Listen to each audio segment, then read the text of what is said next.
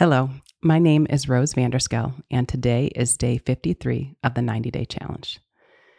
This week, we are growing in a lifestyle of community through building a habit of building one another up in love.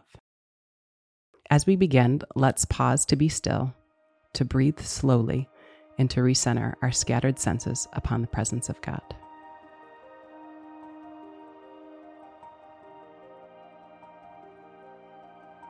God, as we approach your word, help us to remember that you want to speak with us. As we listen to today's reflection, help us to learn what it means to be your disciple. And as we seek to create new habits, help us to remember that your grace is sufficient for us when we inevitably fall short.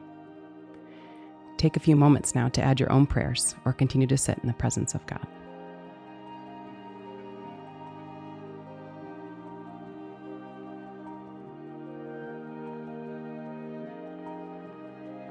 Community is living committed.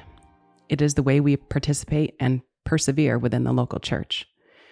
We were meant to live in authentic relationships, to love generously, to serve humbly, and to live in unity and at peace with one another. This is our design and our call as followers of Jesus.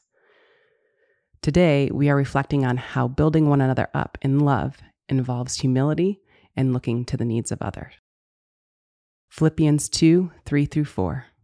Do nothing out of selfish ambition or vain conceit. Rather, in humility, value others above yourselves, not looking to your own interests, but each of you to the interests of others. It is clear from these verses that living in community and building one another up in love is going to require sacrifice. I am convicted every time I read just the first few lines of this charge laid out in verse 3 of Philippians 2. Do nothing out of selfish ambition or vain conceit. Everything in me seems to want to put myself first. It hits me from the moment I wake up to the last thoughts I have in my day. We see this default come back time and time again in Scripture. However, we also see time and again in Scripture that God uses similarly broken people to lay down their desires for the love of others in their community. I think of Ruth, who, after her husband's death, does not return home, but stays with her mother in law, Naomi, gleans in the field for food, humbles herself before Boaz, and becomes his wife. This selfless love blessed her mother in law, Naomi, with a new grandson, Obed, who was the father of Jesse, the father of David. Or Rahab, who was a prostitute in the city of Jericho. When the Israelites sent spies into the city, she protected the men of God from detection and aided their escape. This act of faith, along with her acknowledgement of the one true God, allowed her life and the lives of her entire household to be spared. So, what do these examples tell us about how to love and build one another up in love? Both of these women put someone else's needs above their own. And they both stepped out in faith to help with the resources God had given them. They embodied Philippians 2 4. Rather, in humility, value others above yourselves not looking to your own interests, but each of you to the interests of others. So, how do we demonstrate this same love? Take a moment to brainstorm through the men and women who are in your closest circle of influence.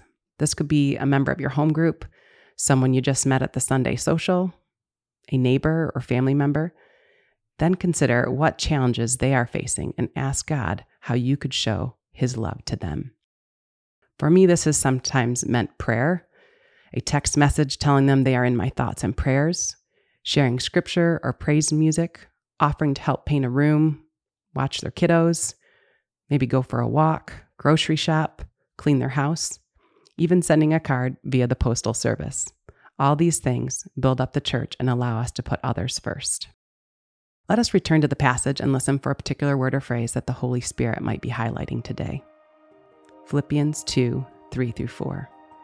Do nothing out of selfish ambition or vain conceit. Rather, in humility, value others above yourselves, not looking to your own interests, but each of you to the interests of others. What word or phrase jumped out at you from this verse? What idea do you want to take away from today's reflection? Is there a step of obedience that you want to take today in response to any of this?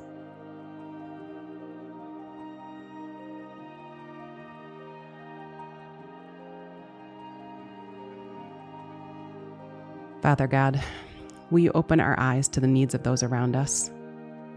Will you enable me to love like you? Humbly and fully by putting aside myself and seeing people as you do. Take a few moments to add your own prayers or continue to sit in the presence of God. As we take these reflections into the coming day, let us remember the command of Jesus in John 13 34 through 35. A new command I give you love one another. As I have loved you, so you must love one another. By this, everyone will know that you are my disciples, if you love one another. Father, help me to live as your child, secure in your love. Jesus, help me to live as you did, loving God with all my heart, soul, mind, and strength. Spirit, help me to live in the power of God, forsaking self reliance and putting all my hope in you. Amen.